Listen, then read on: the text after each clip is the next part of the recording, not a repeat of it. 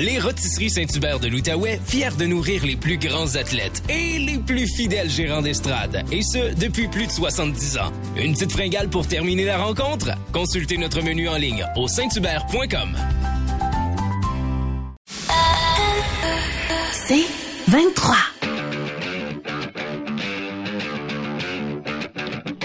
Le local sportif. Votre rendez-vous par excellence pour tout savoir sur l'actualité de la scène sportive locale. Au 104.7 Outaouais, voici le local sportif. Retrouvons Marc Legault et ses collaborateurs. Bon début de soirée, chers auditeurs. Bienvenue dans cette autre édition du Local sportif, votre émission sportive balado consacrée au sport local. Autre grosse émission, encore une fois, plusieurs invités, comme c'est de coutume maintenant. Entre autres, évidemment, il y aura notre fameux débat ce soir. On va y revenir dans quelques secondes, mais on aura Maxime Tissot qui viendra nous jaser soccer encore une fois. Canada, malheureusement, 2 défaites à la Coupe du Monde de soccer. Maxime va venir nous parler de ces 2 matchs et ce qui attend le Canada pour sa rencontre face au Maroc. On aura également Christian Beaulieu de Triathlon Gatineau qui va venir nous présenter l'organisme en fin d'émission.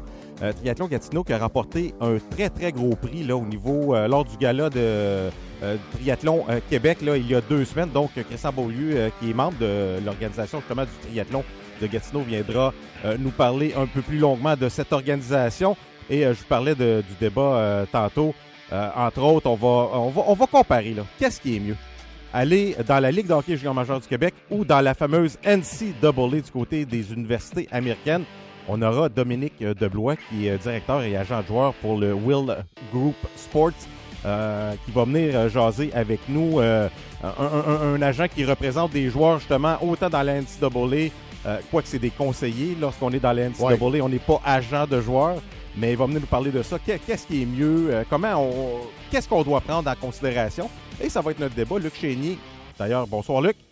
Salut Marc. Luc, il sera avec moi. On a des idées un petit peu différentes, oui, sur le sujet. Ça, on se rejoint éventuellement, mais pour se rejoindre, on ne prend pas le même chemin, disons. Donc, on va en parler un peu plus longuement pendant notre débat. Mais comme c'est coutume, on va débuter cette émission avec un tour d'horizon de ce qui se passe sur la planète hockey locale. Avant de te laisser la parole, Luc, du côté des Olympiques de Gatineau, peut-être un petit tour d'horizon là, pour les autres formations. Entre autres, l'Intrépide de Gatineau M18-3A. Malheureusement, aucune victoire pour les nouveaux coachs. Toutes des défaites, là, si on enlève les filets déserts, toutes des défaites par la marque d'un point. Donc, c'est... Est-ce que c'est mieux qu'avant? C'est positif. On n'est pas loin. Il manque un petit quelque chose, mais on n'est pas au 8-0, 9-0, 10-0 comme en début de saison. Donc, à un moment donné, Marc, il va falloir que tu m'expliques comment se fait qu'on y va avec des coachs associés. On n'est pas capable de mettre un coach sur place pour s'occuper de cette formation-là. Je trouve ça un peu drôle parce qu'on le sait. L'entraîneur, c'est celui qui coach les Griffons également. Oui. C'est un entraîneur intérimaire. Et il y a un entraîneur intérimaire de l'entraîneur intérimaire. Après il y a Guy Desjardins, oui, quand l'autre ne peut pas être là. Exactement. Mais c'est-tu parce qu'on manque d'entraîneurs dans la structure? Je pense qu'il manque d'entraîneurs parce que si on regarde un peu plus bas dans la structure Outaouais, l'entraîneur du Bantam 3A, qui est Stéphane Bertrand, dirige aussi le juvénile de la polyvalente Nicolas Gatineau. Et si je ne me trompe pas, il y a un autre instructeur dans la structure, là, soit Bantam Relève ou Pioui 3A, qui dirige une formation scolaire également parce qu'il manque d'entraîneurs en ce moment. C'est pas évident de trouver des coachs. Et il y a une chose qu'on est d'accord par contre, parce qu'on en a parlé déjà dans le passé, c'est qu'un entraîneur qui soit au niveau junior majeur, ben on le sait déjà, c'est des gars payés, mais au niveau midget 3A, oui, tu devrais être payé un salaire que tu fais seulement que du hockey. C'est intéressant ce que tu mentionnes, puis là on dévie de notre programme, mais oui, c'est une bonne discussion. Pourquoi? Parce que dans la Ligue midget 3, il y a des coachs qui ont des salaires très intéressants, alors que d'autres, non. Et c'est la même ligue. Oui. Donc, clairement, il y a un désavantage pour certaines formations si tu n'as pas le budget ou si tu n'as pas l'intention de payer les entraîneurs comme ils le font un peu partout ailleurs dans la ligue, bien, clairement, tu n'auras pas non plus le choix ou l'embarras du choix pour, oui, faire venir quelqu'un de l'extérieur comme ça. Ça pourrait être un débat intéressant. Oui, oui. Ça, peut-être quelqu'un de l'Intrépide pourrait venir nous discuter de la façon dont ça fonctionne exactement au niveau de la sélection des entraîneurs. Mais somme toute, c'est pas évident. C'est pas évident autant pour les coachs qui sont dirigés de clubs. C'est du temps. Luc, tu l'as fait. Je l'ai fait aussi. C'est de l'investissement en temps et tout ça. Donc, bravo. Moi, ces coachs-là qui donnent énormément de leur temps, surtout avec deux formations. Wow! C'est plusieurs heures de travail, c'est sûr et certain.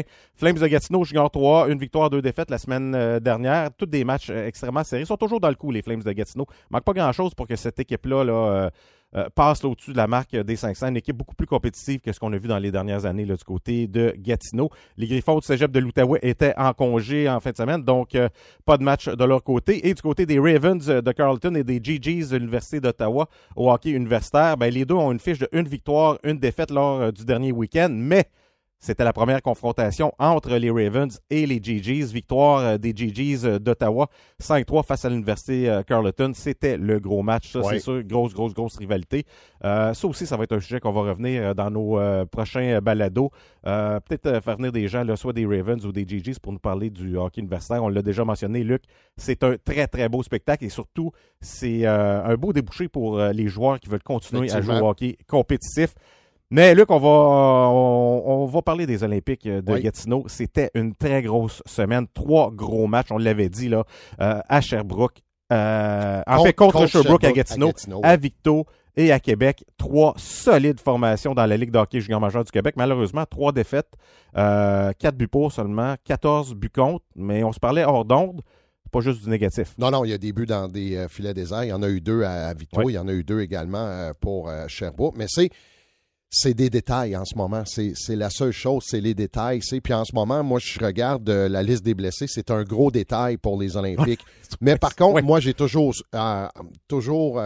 pensé que quand tu as la chance de jouer, c'est pas les joueurs qui manquent dans ton aliment qui doivent faire la différence. C'est ceux qui sont sur la patinoire. Tu sais, on s'est bien battu contre Sherbrooke, là, c'était 2-1. Mm-hmm. Et j'en ai parlé aussi à Louis Robitaille avant le match de vendredi. Je lui ai dit, tu sais, dans le fond, là, c'est une mauvaise mise en jeu parce qu'on a semblé tomber endormi sur la mise en jeu. Joshua Roy prend la rondelle, 2 lancés au but, vient marquer le premier but du Phoenix.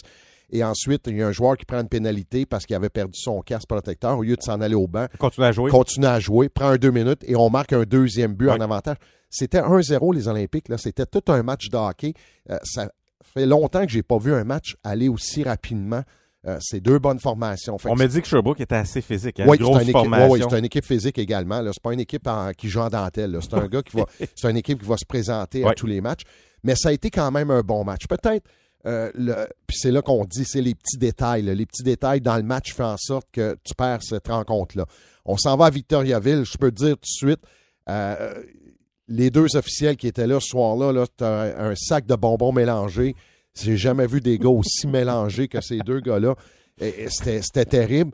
Des pénalités, des mauvaises pénalités. Puis je ne suis pas du genre, moi, à prendre le côté des Olympiques. Quand il y a une punition, puis on doit donner un 2, on doit le donner. Que ce soit aux Olympiques, l'équipe inverse. Mais là, c'est 13 avantages numériques qu'on a donnés au Tigre de Victoriaville. 13. C'était incroyable, Marc. Puis là, les gars commençaient à jouer de la frustration. Là. Les gars commençaient à embarquer. Là, puis... Fait que ça n'a pas été un match à tout casser, malgré que ça a été, encore une fois, on était dans le coup jusqu'à un certain moment donné. Et ensuite, ça a brisé. Le match contre les Remparts de Québec, Gatineau prend les devants 1-0. Ça va vite, ça va bien. Rousseau est incroyable devant le filet des Remparts. Il y a également Kirkwood qui était devant le filet, qui fait très bien là, des arrêts spectaculaires. Mm-hmm. Et encore là, petit détail...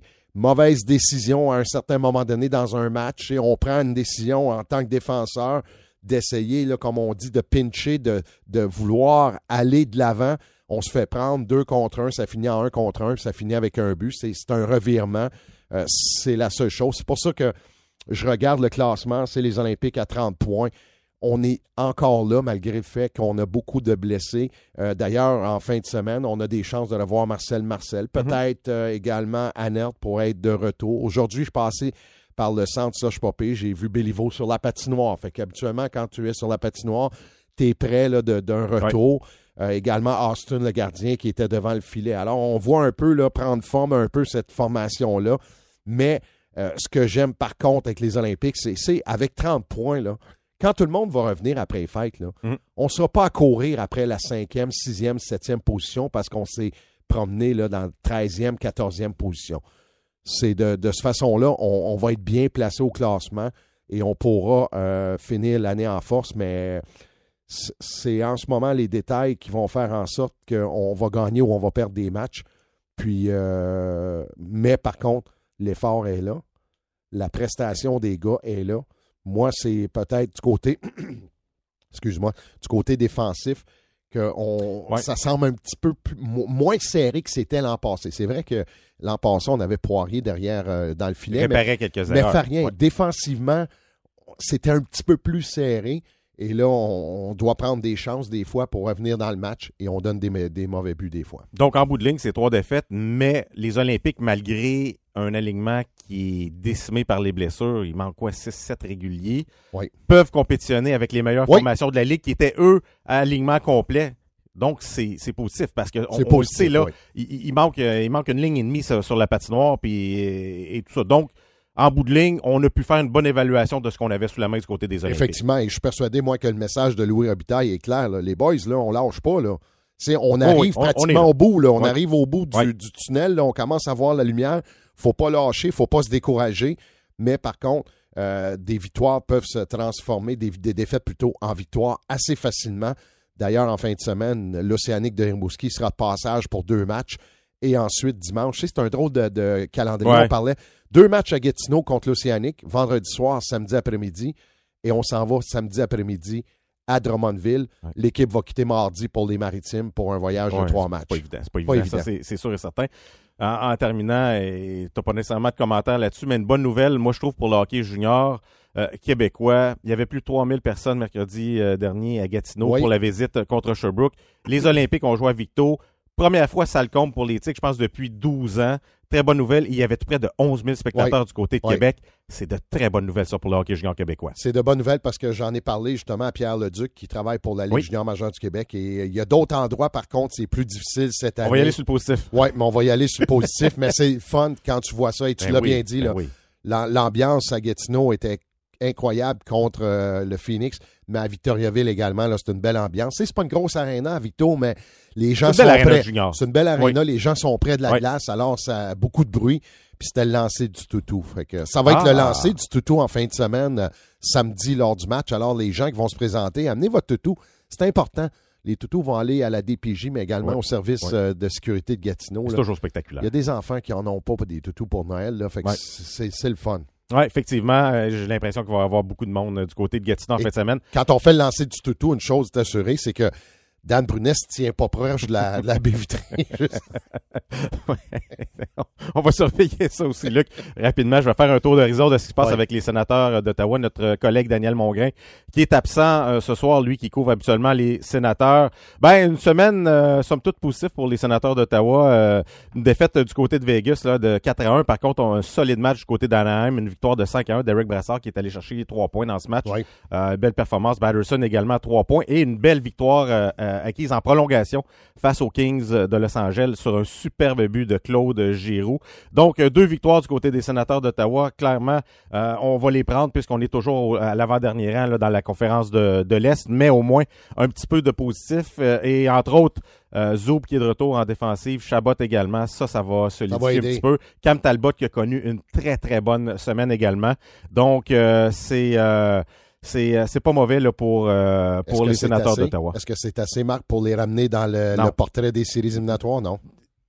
De façon artificielle, oui, parce que on crée l'illusion du côté de la Ligue nationale de hockey avec les fameux points qu'on donne pour des défaites et tout ça. Tout le monde a toujours l'air dans la course et c'est ce qu'on veut.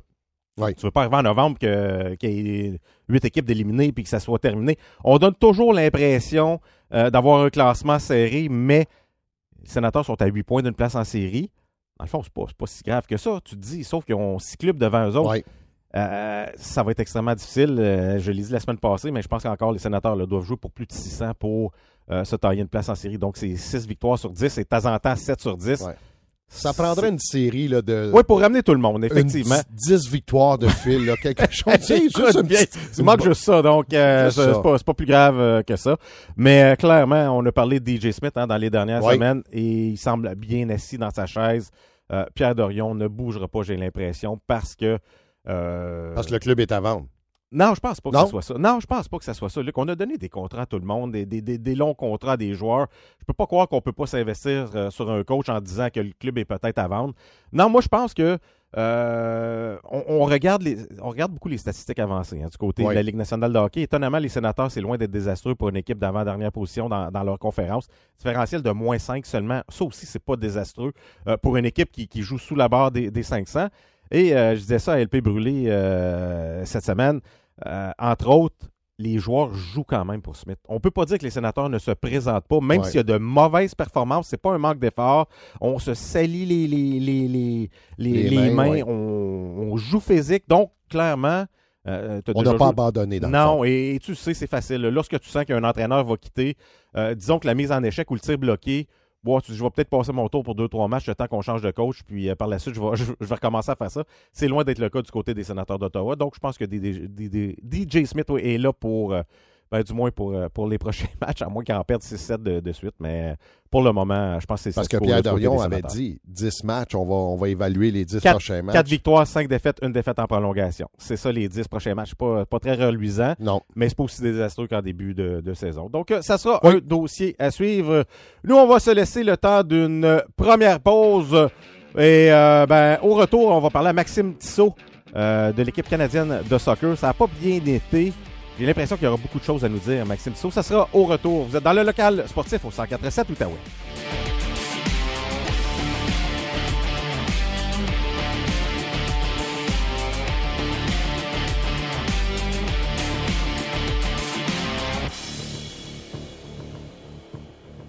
Contactez l'équipe de Jason and Barra. Nous sommes un prêteur spécialisé pour travailleurs autonomes. Quand la banque vous dit non, nous, on vous dit oui. Contactez-moi pour une consultation gratuite. Jason and Barra. Service trilingue, anglais, français, arabe. jasonandbarra.com. Licence numéro 10530.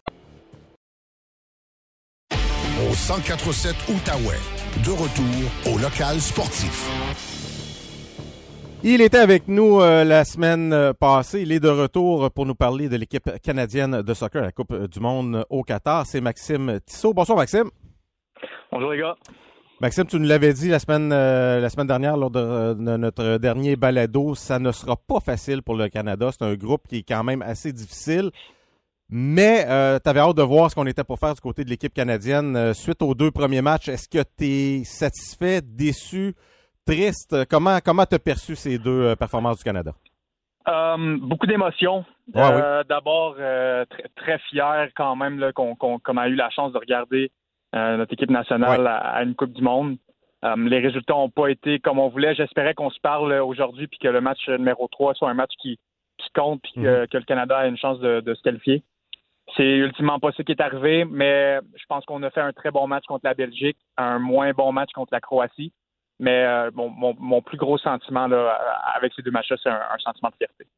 Bien, c'est intéressant. Et j'ai le goût de dire, puis je disais ça dans mes chroniques matinales cette semaine, il y a plusieurs personnes qui sont déçues, entre autres, des deux défaites du Canada. Mais j'ai le goût de dire que c'est positif que les gens soient déçus, dans le sens que... Pas qu'on avait de grandes attentes, les gens étaient conscients de tout ça, mais après la performance face à la Belgique, même un match qui aurait probablement dû gagner, au minimum avoir un match nul, je pense qu'on a peut-être gonflé les attentes et surtout on a peut-être gonflé les attentes en fonction de la Belgique qui n'est plus ce qu'elle était vraiment. Donc, face à la Croatie, un filet après 67 secondes dans ce match-là, tous les espoirs étaient permis, le Canada semblait extrêmement dynamique et par la suite... On a vu une formation aguerrie, une formation qui s'est mise à attaquer. Le Canada ne faisait pas juste se défendre, mais carrément en avait plein les bras. Donc, c'est peut-être là la déception des partisans. Est-ce que tu étais surpris, toi, de ce match face à la Croatie?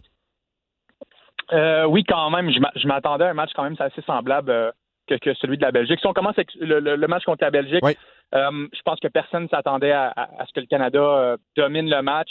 Puis même, je pense que si tu demandes à n'importe quel partisan, même aux partisans qui sont plutôt neutres, là, je te dirais que presque tout le monde dirait que le Canada méritait de gagner ce match-là, au moins avoir un match-là, comme tu as mentionné. Je pense que le fait qu'on ait manqué le tir de pénalité a certainement influencé le match. Je pense que ça aurait été une toute autre histoire si on avait converti ce pénalty-là, mais bon, c'est pas le cas. On a quand même eu de bonnes chances, mais je pense que c'est ça la différence au final.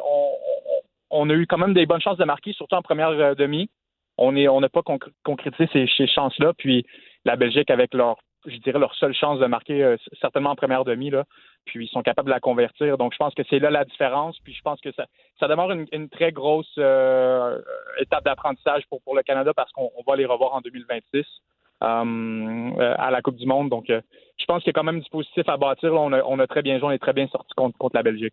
Maxime, Luc Chénier, il y a eu des déclarations de l'entraîneur après le match. On n'a pratiquement pas parlé justement de ce coup franc-là qu'on a raté là, du côté du Canada. Est-ce que c'était pour ça que le Canada, l'entraîneur, il est allé avec quelques bonnes déclarations après le match pour enlever la pression peut-être de ce coup franc-là raté? C'est une bonne hypothèse. Il y a certains journalistes qui ont sorti cette même hypothèse-là aussi. Je pense pas que c'était ce que John Erdman voulait faire de son côté. Mais oui, je pense que c'est ce qui est arrivé. Puis je pense qu'ultimement aussi, il a un peu mangé ses mots, parce que l'attaquant Kramaric, qui a marqué deux buts contre le Canada, est sorti publiquement après le match, puis a personnellement remercié l'entraîneur du Canada pour les propos lui disant que ça l'a motivé à performer durant le match contre le Canada. Mais je pense aussi qu'il y a énormément d'apprentissage du côté du staff. Si on regarde le match contre la Croatie, on a bien commencé. Je dirais que les 30 premières minutes étaient assez semblables au niveau qu'on a montré contre la Belgique, mais les 60 minutes ensuite de ça ont été quand même assez pénibles. On a concédé deux buts dans les 15 dernières minutes de la mi-temps. Le deuxième but en fin de mi-temps, donc un moment où qui fait quand même assez mal au Canada. Puis je pense qu'on a été un peu dépassé par les événements en deuxième mi-temps. Ouais. J'ai trouvé que le Canada a beaucoup forcé de passes vers l'avant, donc on tentait des passes qui avaient très peu de chances de réussite.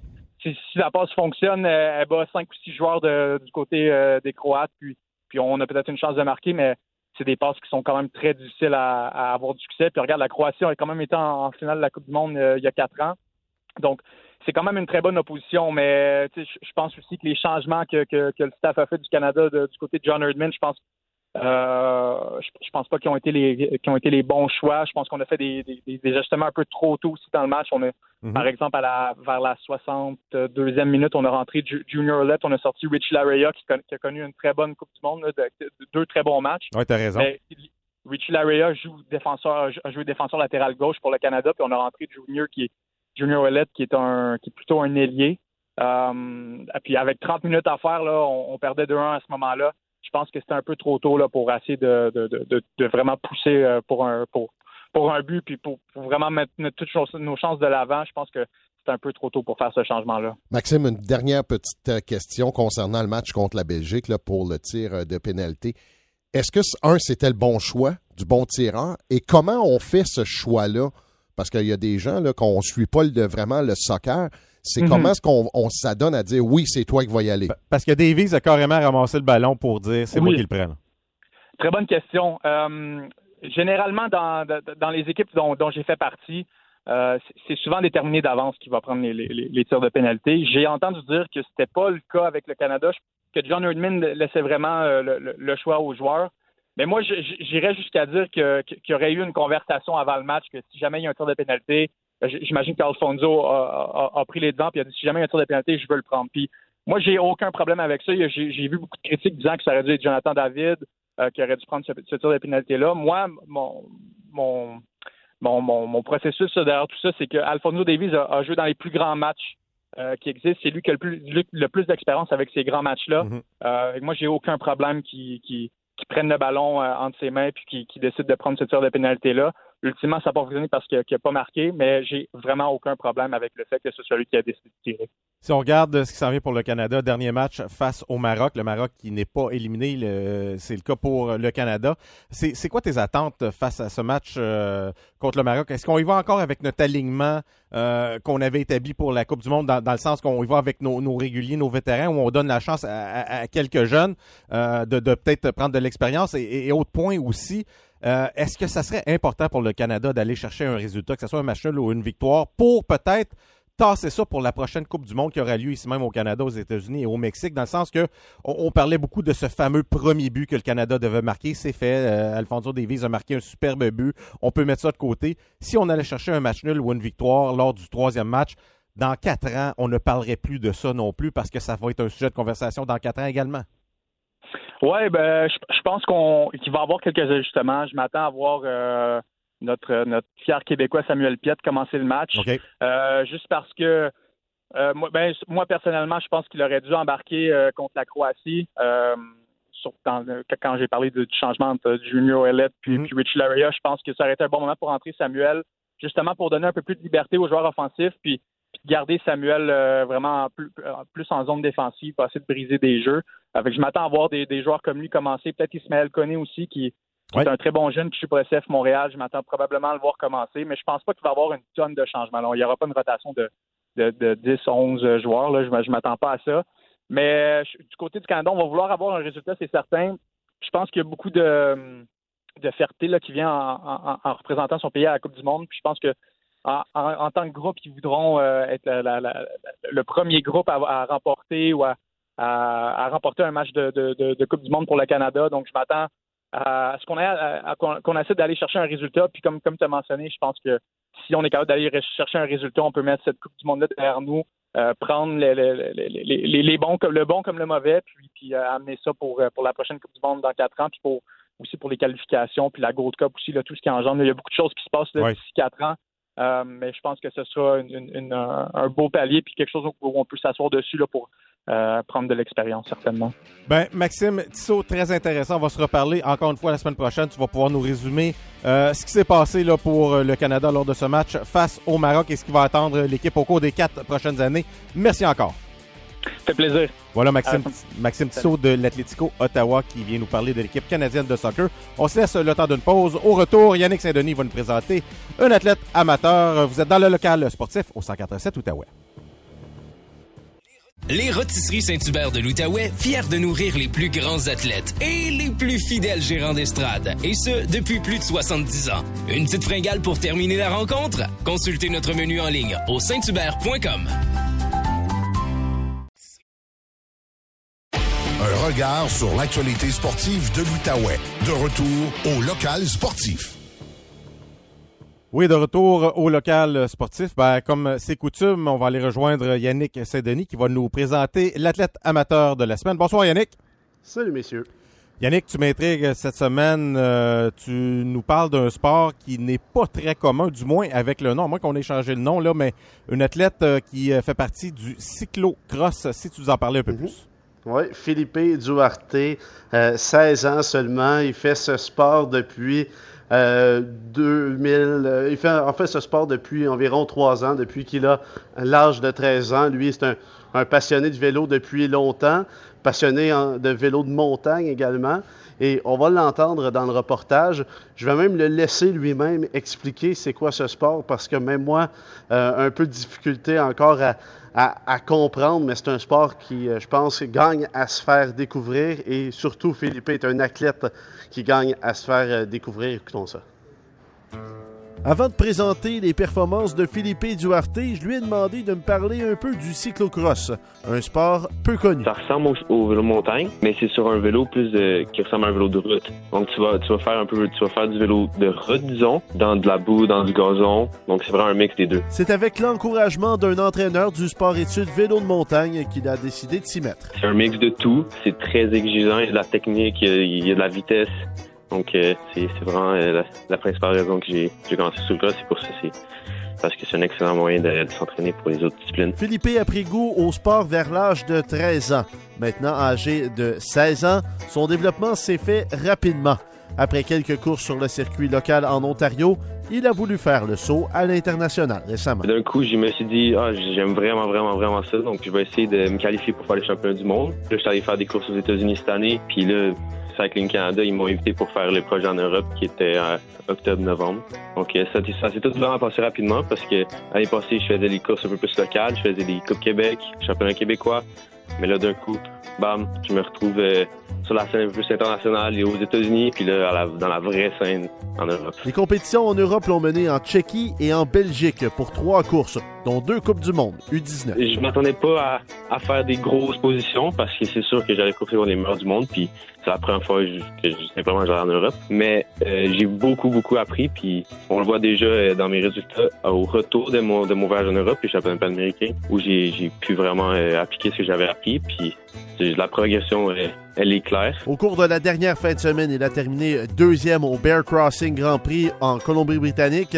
Ces résultats et cette progression lui permettent de rêver pour le futur. Vraiment, honnêtement, n'importe quelle course vraiment en Europe, c'est tout du haut calibre. Donc, si tu arrives là-bas et tu fais des top 5, des top 3, c'est sûr que c'est très prestigieux.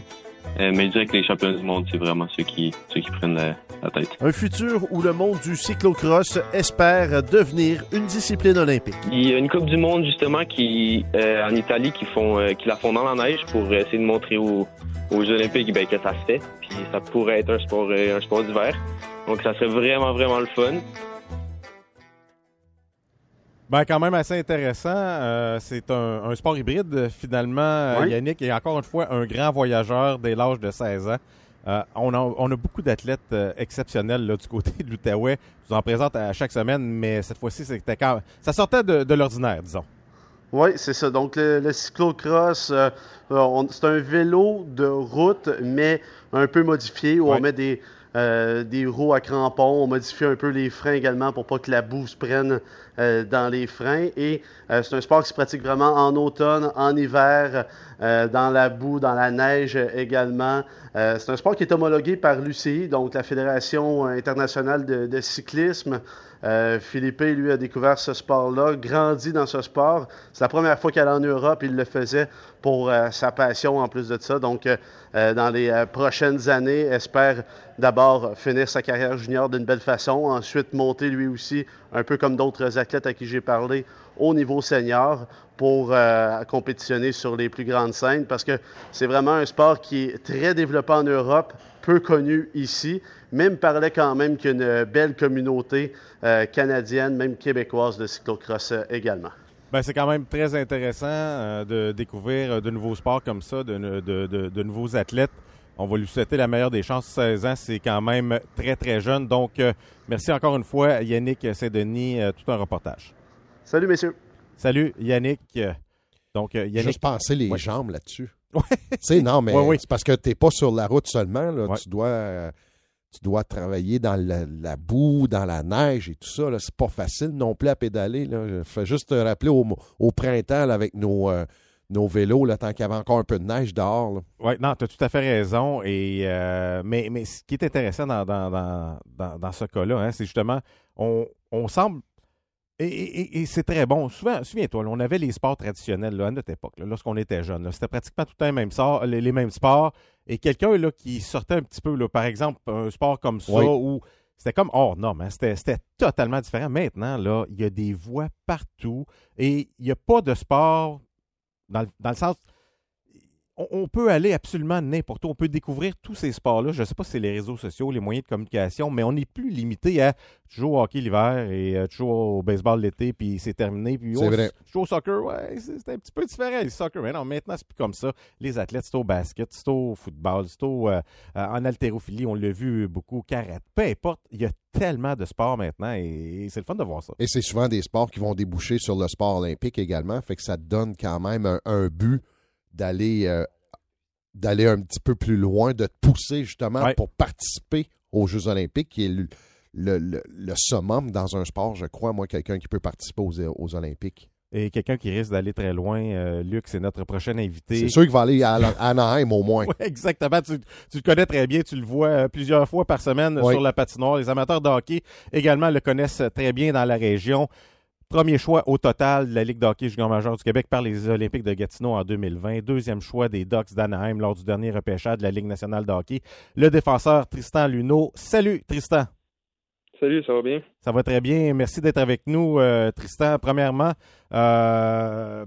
peut-être nous parler un petit peu comment va ta saison en général. On sait que l'an passé, tu as subi une blessure majeure au genou, qui ça doit pas être évident là, de revenir au jeu comme ça, mais cette saison, on te sent en pleine possession de tous tes moyens. Si tu nous parles un petit peu là, de comment tu vois ta saison jusqu'à présent. Oui, ça va très bien, mais non, tu l'as très bien expliqué. Là, c'est tout le temps dur de revenir d'une blessure, puis quand tu manques un été d'entraînement, puis tu te sens pas en forme. Fait que là, c'est sûr, j'ai eu ça cet été. J'ai réussi à me préparer comme il faut pour la saison, puis ça paraît. Là, je me sens beaucoup mieux sur la glace, puis je suis capable de jouer un peu mon style de jeu que j'ai tout le temps joué là, en apportant de l'offensive. Pour l'instant, là, ça va bien. Là, dernièrement, on a eu des bons moments, puis l'équipe va bien, donc c'est sûr que ça va toujours mieux quand l'équipe va bien également. Là. Tu as mentionné justement que tu pouvais enfin jouer ton style de jeu. Peut-être pour les amateurs qui ne t'ont pas vu jouer du côté du centre Slush Poppy de Gatineau, si tu nous décrivais un peu le genre de défenseur que tu es, tu as parlé un peu de ton apport offensif, mais en général, comment tu te décrirais comme défenseur? Un défenseur two-way, dans le fond, comme on dit ça, là, qui est bon dans les deux sens de la patinoire. Mm-hmm. Mais tu sais, une partie de ma game que j'avais pas l'année passée, c'était l'offensive, c'est sûr. J'avais pas l'énergie puis pas le conditionnement pour aller à l'attaque, puis après ça revenir défendre. Fait que c'est sûr, je gardais ça plus simple, puis je focusais sur défendre, mais là cette année là, j'essaie d'être bon là, puis d'exceller dans les deux sens de la patinoire. C'est intéressant ce que tu mentionnes. D'ailleurs, tu produis à plus d'un point par match depuis le début de la saison. Tu as mentionné que l'an passé, tu ne pouvais pas nécessairement jouer ton style de jeu à toi. Dans le fond, tu as fait avec les moyens du bord, tu t'es adapté à ta situation physique. Comment ça se passe dans ta tête? Tu sais que c'est ton année de repêchage, une année extrêmement importante pour toi. Toi qui étais considéré parmi les meilleurs espoirs là, pour le repêchage de la Ligue nationale de hockey. Comment on sent quand on sait que le corps ne peut pas donner ce que normalement on pourrait montrer aux dépisteurs? Oui, c'est un très bon point. C'est sûr que c'est frustrant, là, surtout une année de repêchage, là, quand tu sais que les scouts veulent voir du potentiel, puis du talent offensif, puis un peu de flashiness, là, un peu de magie dans ta game. Mais fait que non, c'est sûr que c'était frustrant au début, mais en même temps, j'ai juste apporté mon focus à aider l'équipe à gagner, puis j'ai apporté ce que je pouvais, puis c'était de jouer bien défensivement, puis de bouger la puck rapidement, puis des trucs simples comme ça. Puis de plus en plus que la saison allait, de plus en plus que ma game offensive elle revenait, là, puis ça allait avec le conditionnement là, que je faisais à côté dans le gym, puis c'est juste la forme physique en général qui revenait. Mais non, c'est sûr que c'est très frustrant là, de ne pas pouvoir jouer ta game puis contribuer autant que tu aimerais. Tristan, on parle souvent de jeunes joueurs de hockey, on parle souvent de mettre de la pression sur les jeunes. T'sais, toi, tu l'as vécu un peu d'une certaine façon parce que dès ton jeune âge, on a dit tu vas devenir un joueur de hockey. Tu as eu la pression de devenir le premier choix au total de la Ligue junior majeure du Québec. Comment tu gères ça? Puis deux, qu'est-ce que tu peux dire à ces jeunes joueurs-là maintenant que tu as passé par là de dire, écoutez, c'est quoi le conseil que tu peux leur donner? Bien, c'est sûr que c'est un couteau à deux tranchants. Là. D'un côté, c'est un grand privilège d'avoir un peu cette attention-là, puis d'être considéré comme un bon joueur. Mais en même temps, ça vient avec la pression, puis quand tu as des moments plus difficiles, mais je l'ai vécu l'année passée avec une blessure, puis t'as des attentes qui sont envers toi, puis quand t'es pas capable d'atteindre ces attentes-là, mais c'est sûr que ça devient plus difficile. Là, fait, c'est juste de faire attention à ça, puis de savoir qu'il va y avoir des moments plus difficiles, mais ça change pas le joueur que t'as toujours été, puis il va y avoir des moments plus faciles, puis d'autres plus difficiles, puis de rester humble dans tous ces moments-là. Là. Puis la pression, justement, tu la gères comment, cette pression-là, quand t'as 13, 14, 15 ans, là, que tu te fais déjà parler d'une carrière dans la Ligue nationale? C'est sûr, la réponse facile, c'est de dire que tu évites un peu les réseaux sociaux, puis mais la vérité, c'est que tu peux pas complètement l'enlever. Ça va tout le temps présent, fait que c'est juste de garder ton focus sur qu'est-ce que tu es capable de faire, ton entraînement, ta préparation, puis continuer à avoir du fun, puis je pense que c'est ça le meilleur moyen de gérer un peu cette pression-là. Luc, Tristan parle d'entraînement. Je ne sais pas si tu te souviens, l'an passé, il y a quelques mois, on avait fait une émission, dans l'émission du matin, on avait fait un segment sur la glace du centre Slush Poppy. Ouais. Toi, moi, Michel Langevin, et tout ça était très tôt. Là, on s'était présenté là, je pense, vers 5h30. Et je me souviens, j'avais visité la chambre des Olympiques de Gatineau et Tristan était en train de s'entraîner. Il a dû être 5h45, 6h du matin. Ça vous donne une idée du sérieux de tout ça. Tu as parlé, justement, on a parlé de la pression de peut-être futurs joueurs de la Ligue nationale de hockey. Si on revenait un petit peu à ton camp avec les Ducks d'Anaheim, comment tu as trouvé l'expérience du côté d'Anaheim?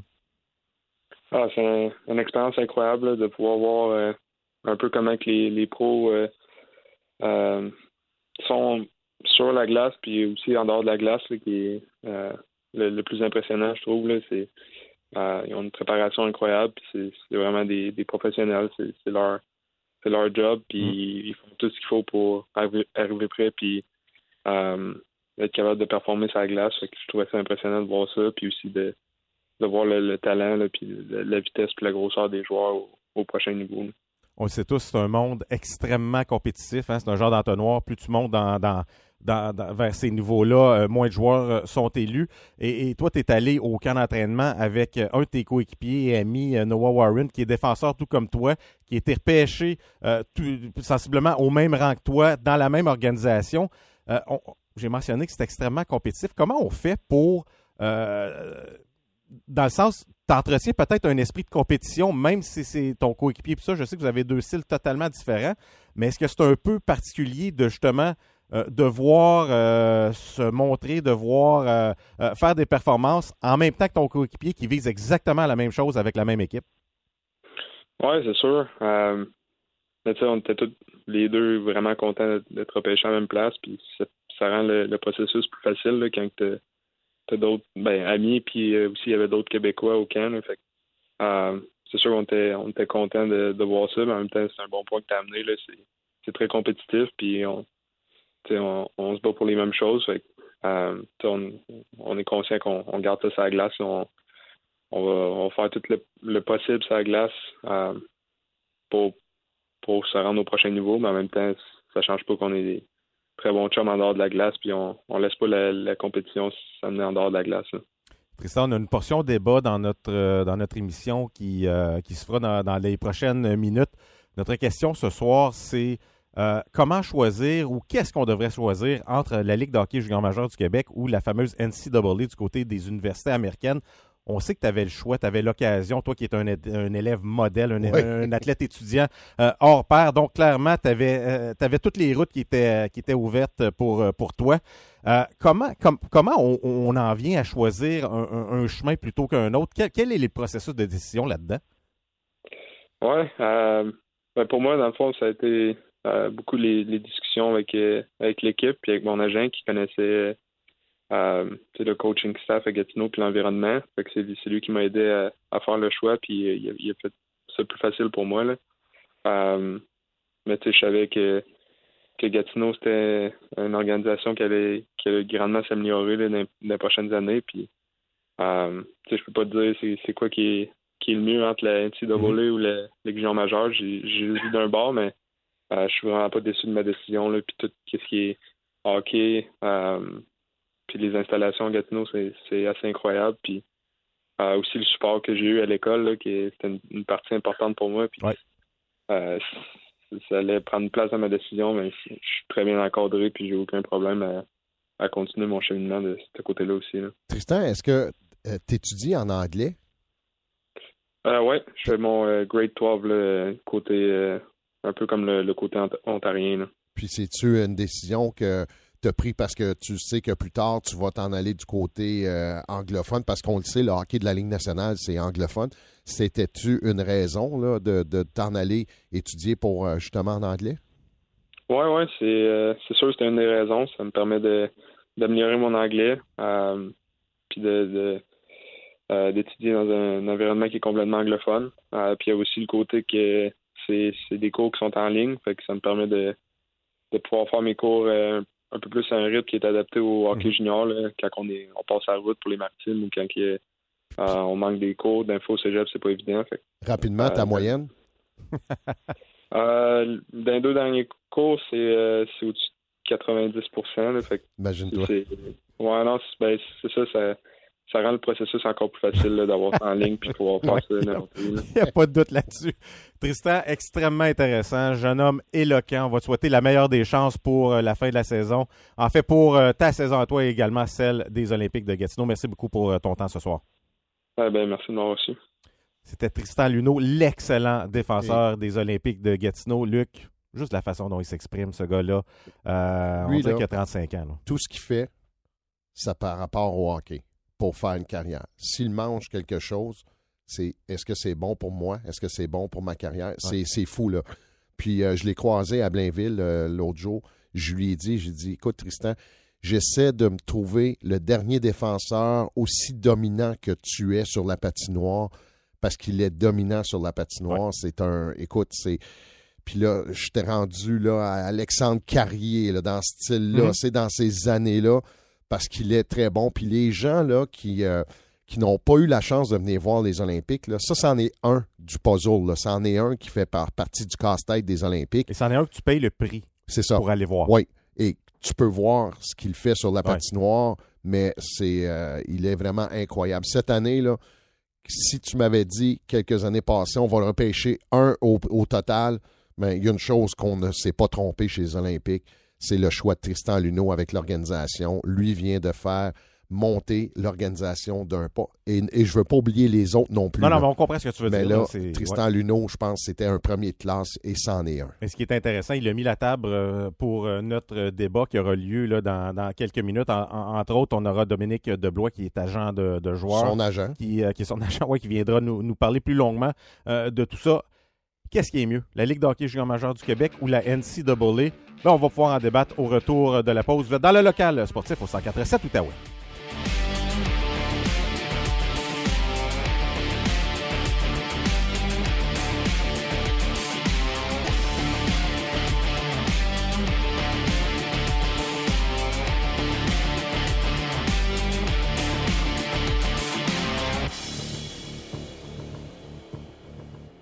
Les forfaits Flex sont maintenant disponibles pour les matchs des Olympiques de Gatineau. Procurez-vous 10, 20 ou même 50 billets pour voir vos Olympiques de Gatineau à un prix avantageux, avec une flexibilité incroyable. Détails aux olympiquesdegatineau.ca. Au 104.7 Outaouais, de retour au local sportif. Et oui, de retour au local sportif, c'est notre portion débat de l'émission. Ça sera très intéressant cette semaine à savoir qu'est-ce qui est mieux, la Ligue d'Hockey Junior Majeur du Québec ou la NCAA, les fameuses universités américaines. On a eu Tristan Luneau avant la pause, nous a mentionné, lui, il avait l'occasion évidemment. Honnêtement, il aurait pu jouer n'importe où sur la planète, là, mais on va se concentrer sur ces deux options-là. Même avait laissé miroiter pendant plusieurs mois qu'il était pour aller du côté des universités américaines. C'est finalement laissé convaincre de venir du côté de Gatineau. C'est pas ses notes qui en souffrent. On l'a entendu, une moyenne de plus de 90%, lui qui étudie en anglais. Donc, clairement, le volet scolaire fonctionne de ce côté-là. Mais il avait l'option. Et pourquoi il a choisi tout ça? Pourquoi un joueur peut aller dans une situation au détriment d'une autre, ben c'est ce qu'on va discuter tout au long là, des prochaines minutes. Mais avant, on a un invité qui va peut-être pouvoir nous éclaircir là-dessus. Il est directeur et agent pour la firme Will Sports Group. C'est Dominique Deblois. Salut Dominique. Salut Marc, ça va bien? Ça va très bien, merci. Il y a Luc Chénier également qui m'accompagne. Dominique, merci premièrement pour ton temps ce soir. Ça va peut-être être notre lanterne un peu pour nous éclairer sur les fameuses options. Premièrement... Tant que c'est moi qui n'ai pas... Tant que je ne dois pas clore le débat, là, si c'est pas on va s'en occuper, il n'y a pas de problème. D'ailleurs, tu parles à deux anciens joueurs de la Ligue d'Hockey Junior Majeur du Québec. Tu as également joué dans la Ligue d'Hockey Junior Majeur du Québec, mais quand vient le temps de conseiller tes jeunes joueurs, là, justement, pour lesquels tu travailles, pour lesquels tu accompagnes dans leur parcours, comment on décide de choisir une option au détriment de l'autre? Et qu'est-ce qui est mieux selon toi? Je sais que ce n'est pas évident de choisir une option. Il y a plusieurs facteurs en ligne, mais qu'est-ce qu'on considère? Bien, je dirais là, la première chose souvent, c'est que quand on le flaire assez rapidement, là, comme conseil, ça fait assez longtemps que je fais ça. Il y a souvent des gens qui vont dire, ben oui, on est intéressé par ça, mais tu sais, dans le fond, qu'ils vont quand même probablement jouer junior majeur quand même. Parce que la réalité, c'est que pour choisir ce parcours-là quand tu es un jeune du Québec, ça prend énormément de courage pour plusieurs raisons.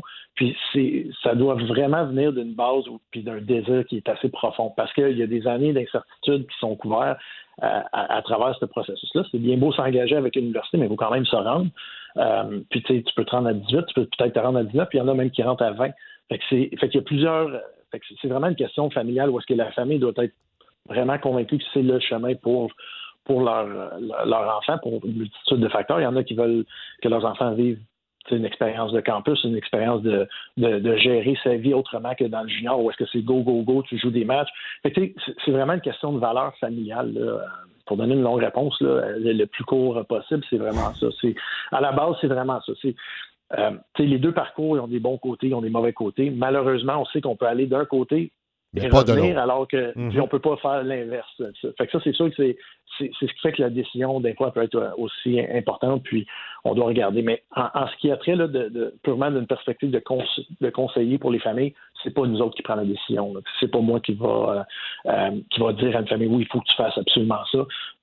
Ça vient parce que c'est tellement onéreux puis il y a tellement de facteurs que il faut que ça soit collectif là, comme décision.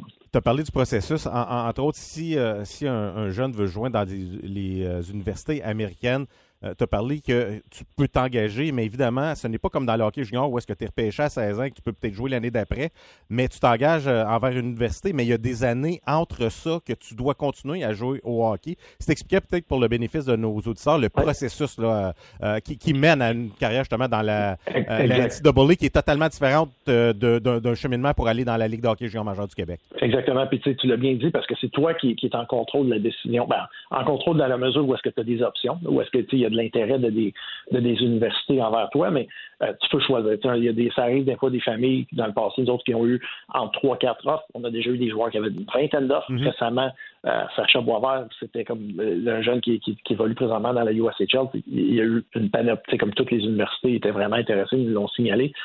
Fait que vraiment, c'est ça qui devient difficile. Au Québec, c'est un peu plus compliqué parce que nos jeunes ne peuvent pas jouer junior A au Québec. Puis le junior 3, je m'en cache pas, ça n'a pas toujours été une option qui est ultra favorable au Québec. Je l'ai déjà parlé avec le président de la Ligue junior 3 du Québec d'ailleurs, que malheureusement, c'est pas toujours une option pour les jeunes qui veulent aller au collège américain.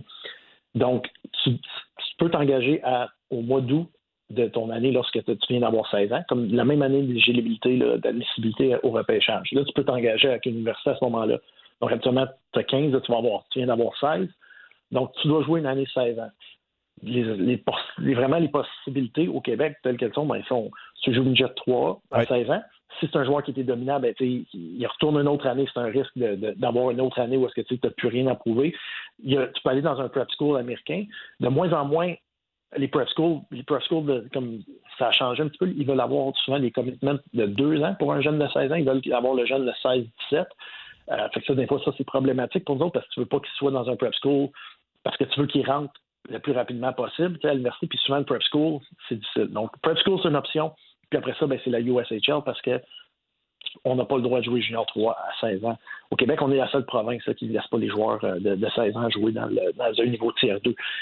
Fait que ça, c'est là que ça devient compliqué. Là, ton année 16 ans, une fois que ça c'est fait, si tout va bien, si tu as joué une Jet 3, là, après ça, tu peux aller à 17 ans dans la USHL, mais encore là, à 17 ans, vu qu'il y a des ententes administratives de Hockey Canada, puis entre les provinces, tu dois te rapporter dans ton équipe à 17 ans parce que tu es mineur, tu dois te rapporter. S'il y a une ligue équivalente à la BCHL ou à la Ligue de l'Alberta, qui sont des ligues extrêmement populaires en ce moment, techniquement, à 17 ans, il faut que tu demandes un release. C'est rare que Hockey Québec va donner ce release-là. Ça devient compliqué. C'est là que les familles, c'est très difficile. Quand je parlais tantôt, c'est ces 2 années-là qu'il y a de l'incertitude. Puis ça, pour ça que, comme je disais au départ, il faut vraiment que tu sois convaincu d'aller dans cette direction-là. Dominique, dans la Ligue de l'Ontario, on a la Ligue junior A, que souvent les jeunes vont aller jouer dans cette ligue-là, qu'on va pouvoir jouer les bons joueurs. Tu as joué dans les années 2000, Marc a joué fin des années 80, moi j'ai joué au milieu des années 80. Vraiment, là, on peut-tu dire que la Ligue a fait un pas de géant pour justement les études, pour les joueurs, parce que toi, tu t'occupes encore de ces jeunes-là, de ces gars-là. Ça a été un bond gigantesque qu'on a fait là, au niveau des études, parce que tu prends l'exemple, de Tristan Luneau. Quelqu'un qui veut étudier et jouer au hockey en même temps peut le faire dans le junior majeur. Absolument. Absolument. Je dirais que c'est les pas de géant, c'est quasiment un euphémisme. Là. C'est vraiment... je ne sais pas, vous autres, si vous aviez de l'argent qui était alloué, là, peut-être... Oui. On n'est pas si vieux que ça. Ma première année, mes dernières années, c'était le sport-études qui commençait au niveau junior majeur. Là, on nous embarquait dans une classe, tout le monde ensemble, puis ça commençait, le programme commençait là. OK, c'est ça. C'est que moi, j'ai eu, là, je me souviens, j'ai terminé en 2004-2005, c'était 3750 par année. Qu'on avait, ce qui était extrêmement utile. Pour moi, maintenant, ces montants-là sont doublés. Puis à l'époque, c'était sur 3 ans que tu avais le droit à toucher ça. Puis ça, c'était le maximum pour un joueur qui avait joué junior majeur. Maintenant, tu peux aller chercher, je pense que c'est quasiment 30 000 ou 25 000. Là, c'est quand même majeur. Là, puis ça l'aide. Puis les jeunes, souvent, mais s'ils veulent continuer à jouer, ils peuvent jouer dans les ligues canadiennes. Donc oui, là, absolument. Puis ça, c'est juste pour l'après et la JMQ.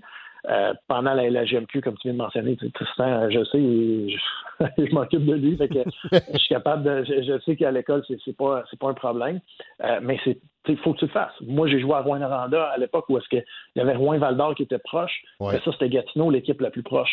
Mais nous autres, dans notre cohorte avec André Tourigny, là, il a gradué comme 4 ou 5. Là. Moi, j'ai eu mon diplôme en droit de l'Université d'Ottawa.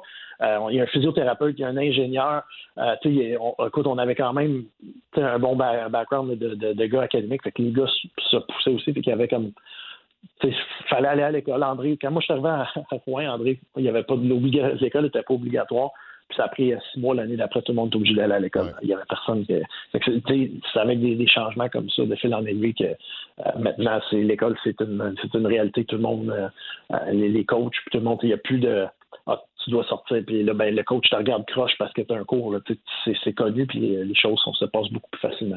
Nous sommes avec Dominique Deblois, directeur et agent pour la firme Will Sports Group. Dominique, avant de te laisser aller, j'ai le goût de te demander parce que lorsqu'il y a l'option NCAA, le joueur peut, dans le fond, tu as parlé de Sacha Boisvert que je connais un peu, qui a eu plusieurs offres, plusieurs autres joueurs. Je suis convaincu que Tristan Luneau avait également plusieurs offres.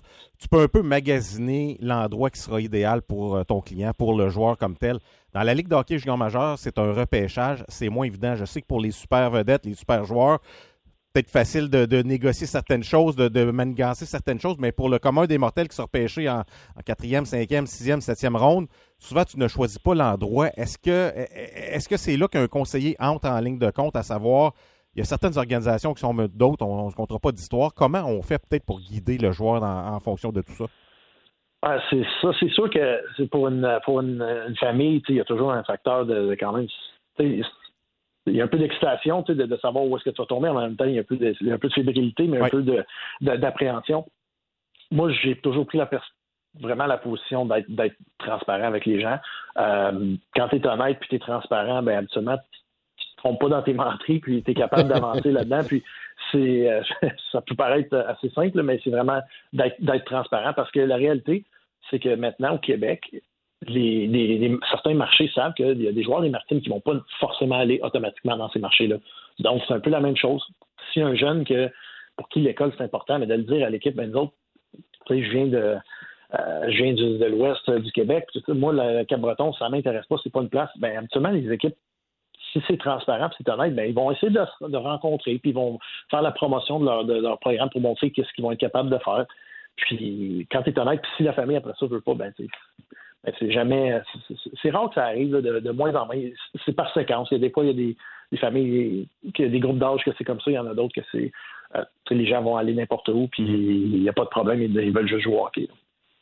Ben Dominique, on va te laisser aller. On va clore le débat. Tu n'auras pas à statuer sur la meilleure des options. Encore une fois, merci beaucoup pour ton temps ce soir. Parfait, merci à vous deux. C'était Dominique Deblois, directeur et agent pour la firme Will Sports Group. C'est intéressant, Luc, ce que Dominique amenait.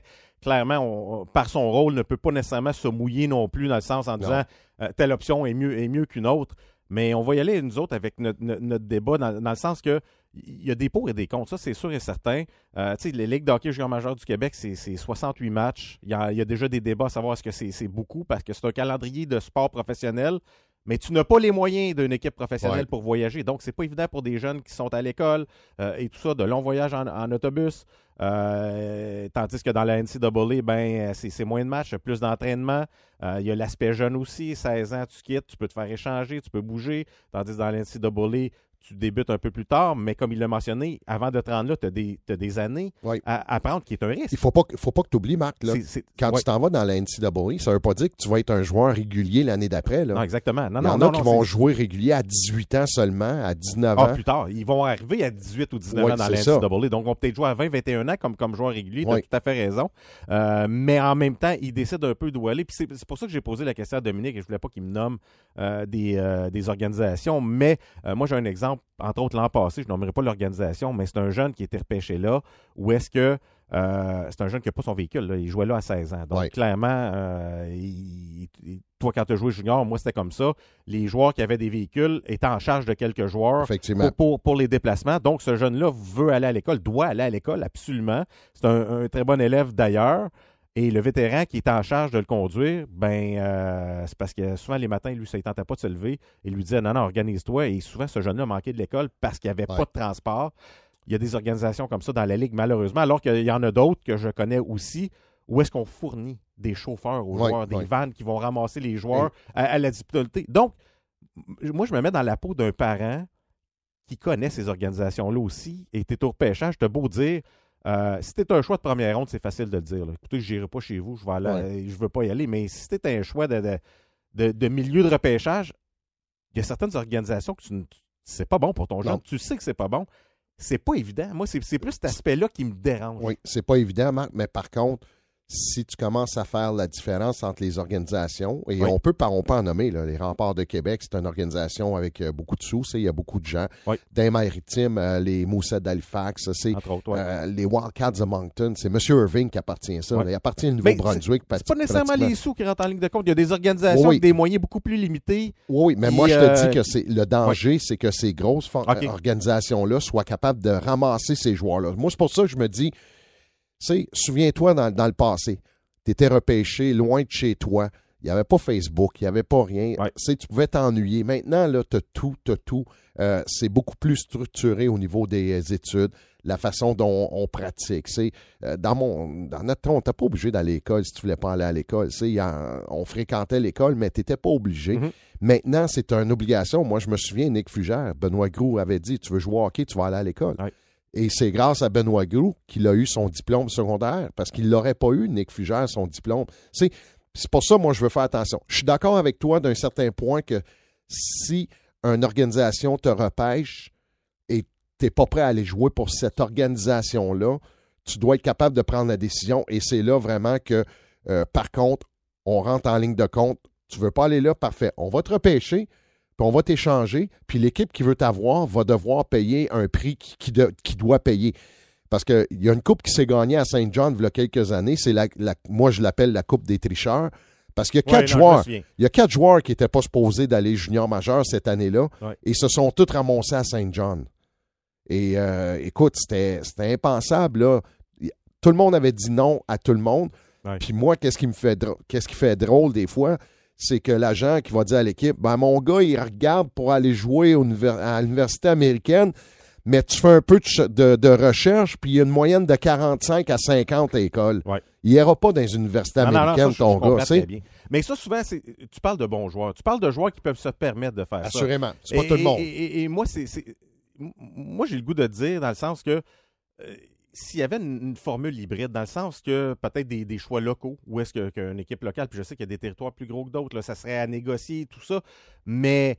Une protection, ou peu importe, dans le sens que ces jeunes 16 ans, parfois, pour quitter, tu es encore à l'école secondaire, c'est pas évident, tu peux te faire échanger en plein milieu d'année, tu rentres dans un monde de professionnels, là, ça va être le hockey junior, donc moi, c'est plus dans ce contexte-là, et... Si le joueur pouvait un peu décider, puis je comprends ton point, il y a peut-être les meilleures formations qui vont aller chercher les meilleurs joueurs, mais en même temps, si tu es un bon joueur, tu veux peut-être être sur le premier trio dans un autre club que sur le troisième dans une certaine formation. Mais moi, je trouve que ça forcerait peut-être les organisations à offrir quelque chose d'intéressant à tout le monde, parce qu'il y a des clubs, honnêtement, qui s'en sacrent totalement. C'est une business, puis c'est de la marchandise, puis si t'aimes pas ça ici, poiras-tu le banc, poiras d'un gradin, t'es à 15 heures de chez vous, je m'excuse, le jeune de 16 ans, mais au diable, puis il y en a d'autres, c'est totalement le contraire. Ouais. Là, moi, je pense que si les joueurs avaient une certaine latitude de choix, c'est clair que des formations n'auraient pas le choix de s'adapter aux autres et d'offrir quelque chose d'intéressant à tout le monde. Moi, c'est plus dans ce sens-là, parce que j'avais le choix. Moi, j'ai choisi le hockey junior majeur du Québec. Pourquoi? Parce que j'allais voir les Olympiques. Là. En fait, j'allais te voir jouer, Luc, parce que tu as dit que j'ai joué à la fin des années 80. C'est plutôt au début des années 90, donc je me rajeunis un peu. Mais écoute, c'était fantastique. L'Arena Gertin était remplie. Wayne Gretzky venait faire des apparitions et tout ça. Moi, j'ai été élevé là-dedans. Ouais. À ce moment-là, là, quand je recevais des lettres d'université là, qui voulaient que je signale mon intérêt et tout ça, au détriment de ma mère, ça prenait le bord là, parce que moi, je voulais jouer junior majeur parce que c'est ça que je connaissais. Mais j'étais pêché à Shawinigan, puis après 2 semaines, je voulais sacrer mon camp de là, parce qu'à cette époque-là, les cataractes, c'était pas nécessairement la meilleure des organisations. Et je me suis présenté là, c'est le gars de l'Arena qui m'accueille, qui est en train de peinturer, puis je me dis, OK, c'est ça, junior. Moi, je pensais que c'était tout comme les Olympiques de Hall à l'époque. Donc, des fois, tu as le choc, tandis que quand tu choisis ton université, tu sais exactement dans quoi tu t'embarques. Et tu vois, le meilleur exemple, c'est Stéphane Matteau, qui a joué avec les Olympiques, qui a joué avec moi.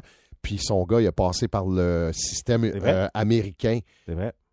Puis je lui avais posé la question. Il est venu jouer ensuite dans la Ligue junior majeure du Québec. À Blainville, hein? Oui, c'était à Blainville, je lui ai posé la question à Stéphane. Pourquoi que tu envoies ton gars jouer aux États-Unis quand toi, tu as passé par la Ligue junior majeure du Québec, tu as fait carrière dans la Ligue nationale, mais semble le chemin est assez facile à prendre. Tu sais, tu te réussis, tu vas faire passer... Puis finalement, il a dit non. Il dit, écoute, Stéphane, parce que son fils s'appelle Stéphane aussi, il dit, il y avait un mot à dire là-dedans. Puis on a pensé trouver la meilleure option pour lui. Puis l'option pour lui, c'était là. Mais il a terminé quand même sa carrière junior majeure.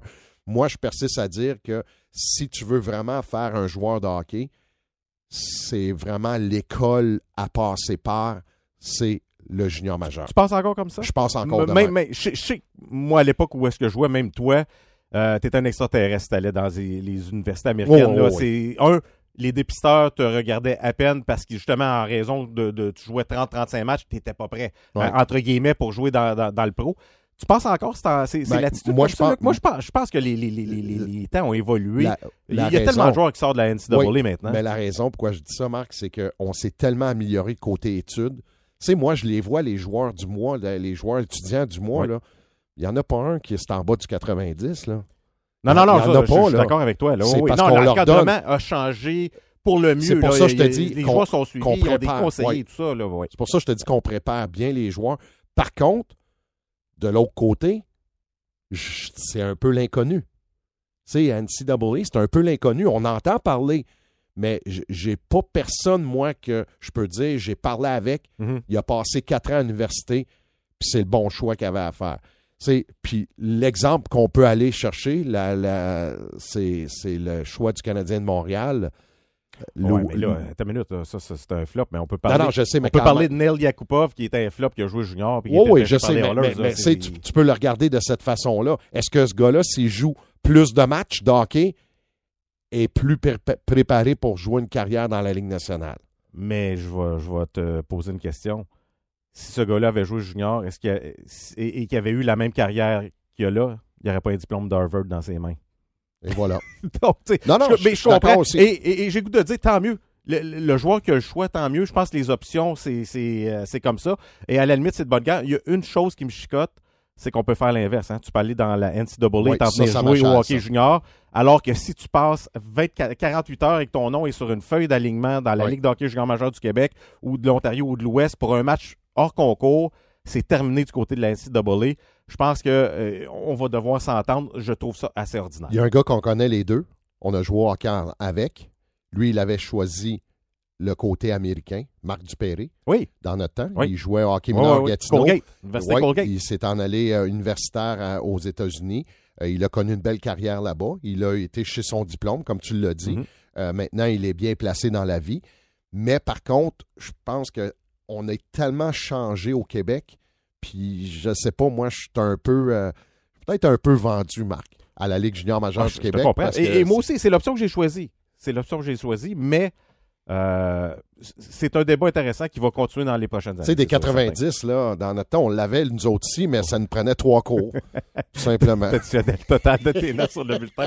Luc, il n'y a pas de gagnant, il n'y a pas de perdant là-dedans, c'est le job. Dominique Deblois l'a dit, il n'y a pas une situation qui est pareille, on y va avec la famille, avec les intérêts du jeune et tout ça. C'est le fun qu'il y ait des options pour ces jeunes-là. Avant, il n'y en avait tout simplement pas, mais heureusement, je pense que du côté du hockey junior, on a fait de grands pas pour peut-être offrir une option viable pour le jeune qui n'aurait pas hésité avant d'aller du côté américain. Maintenant, il doit y penser. Peut-être dans quelques années, là, on parlera d'un calendrier de peut-être juste 60 matchs au niveau junior majeur au lieu de 68, parce que dans le temps, c'était 72 matchs. Tu as raison, j'ai joué là-dedans. Oui, c'était 72. Oui. On a tombé à 68. Et là, peut-être qu'à 60 matchs, mais il faut juste penser côté monétaire, parce que ça coûte cher maintenant gérer un club junior avec le voyagement et tout. On pourra y revenir. Très intéressant. Ça fut une bonne discussion. On se laisse le temps d'une pause. Au retour, Christian Beaulieu de Triathlon Gatineau va venir nous parler de son organisation qui a remporté un très beau prix il y a quelques semaines. Vous êtes dans le local sportif sur les ondes 104.7 Outaouais.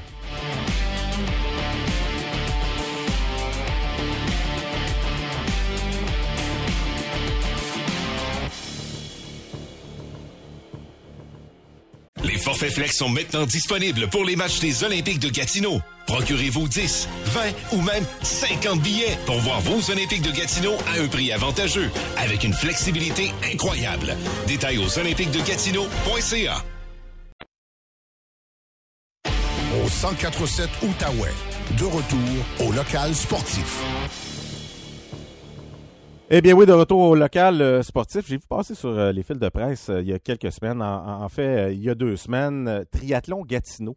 C'est un événement, j'avais entendu parler de Triathlon Gatineau, je savais qu'il y avait un triathlon dans la région, je ne pensais pas que c'était aussi gros que ce que j'ai vu. Triathlon Gatineau a été choisi événement national de l'année lors du gala là, de Triathlon Québec le 19 novembre dernier.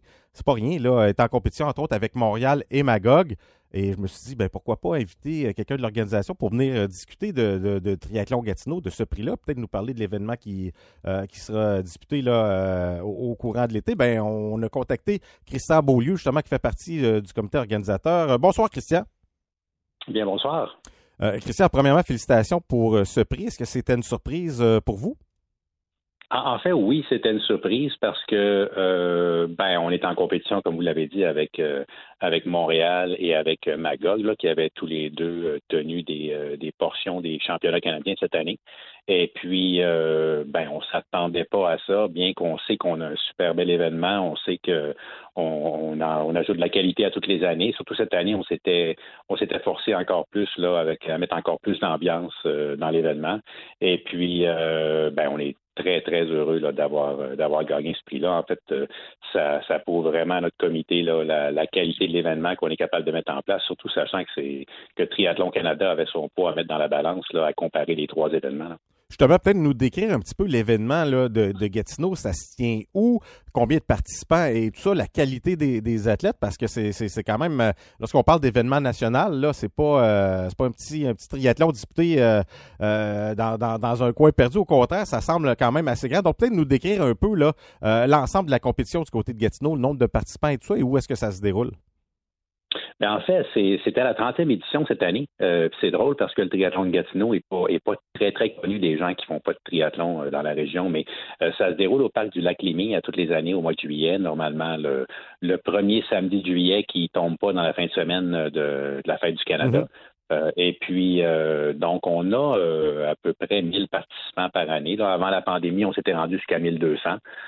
Et puis, on est redescendu autour de 1000, là, comme disons, toutes les compétitions, disons que les participants ne sont pas nécessairement toujours au rendez-vous depuis la fin de la pandémie là, pour les grosses compétitions en personne.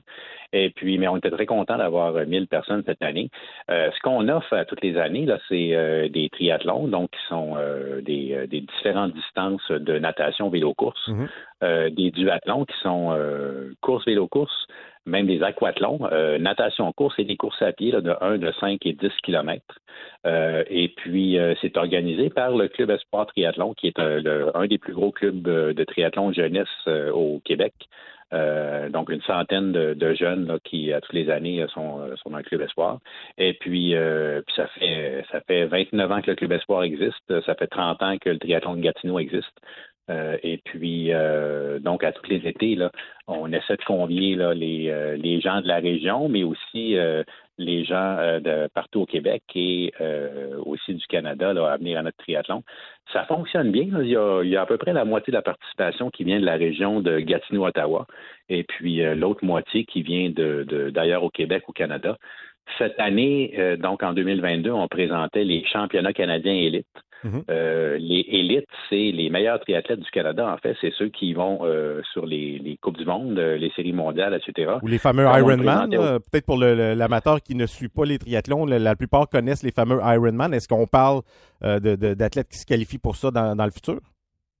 En fait, peut-être dans le futur, oui, mais la grosse différence, c'est que Ironman, en fait, c'est une marque de commerce. Ironman, okay. C'est des triathlons longue distance. C'est des triathlons qui vont durer 6, 8, 10, 12 heures. Nous, les triathlons qu'on présente, c'est des triathlons de la distance qui se présentent aux Olympiques et plus bas. Donc, c'est des triathlons qui vont durer sur distance olympique là 2 heures ou 1h50 pour les meilleurs, 2h30 pour la moyenne des gens. Juste ça, ouais. Oui, c'est juste ça, mais c'est déjà...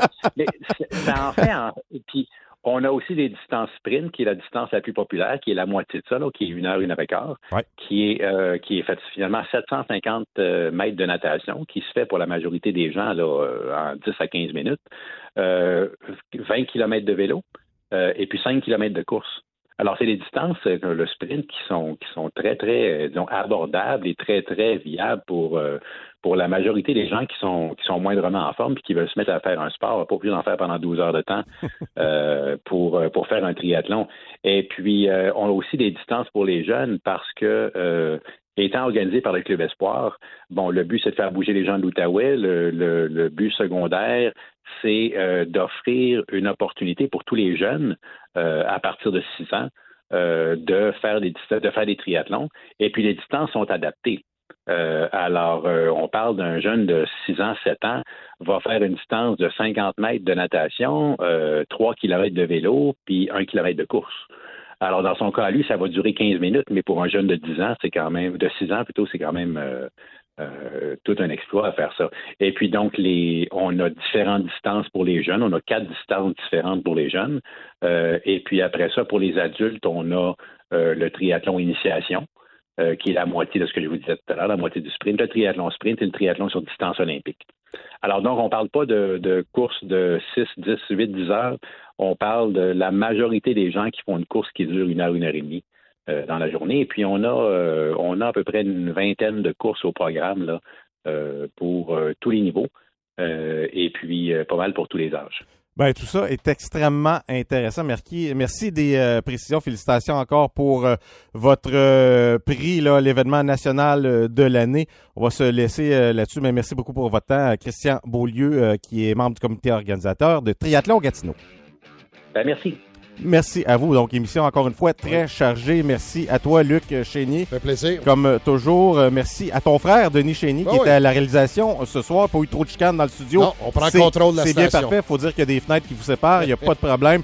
On se laisse, nous, et on sera de retour, évidemment, la semaine prochaine pour une autre édition du balado, le local sportif.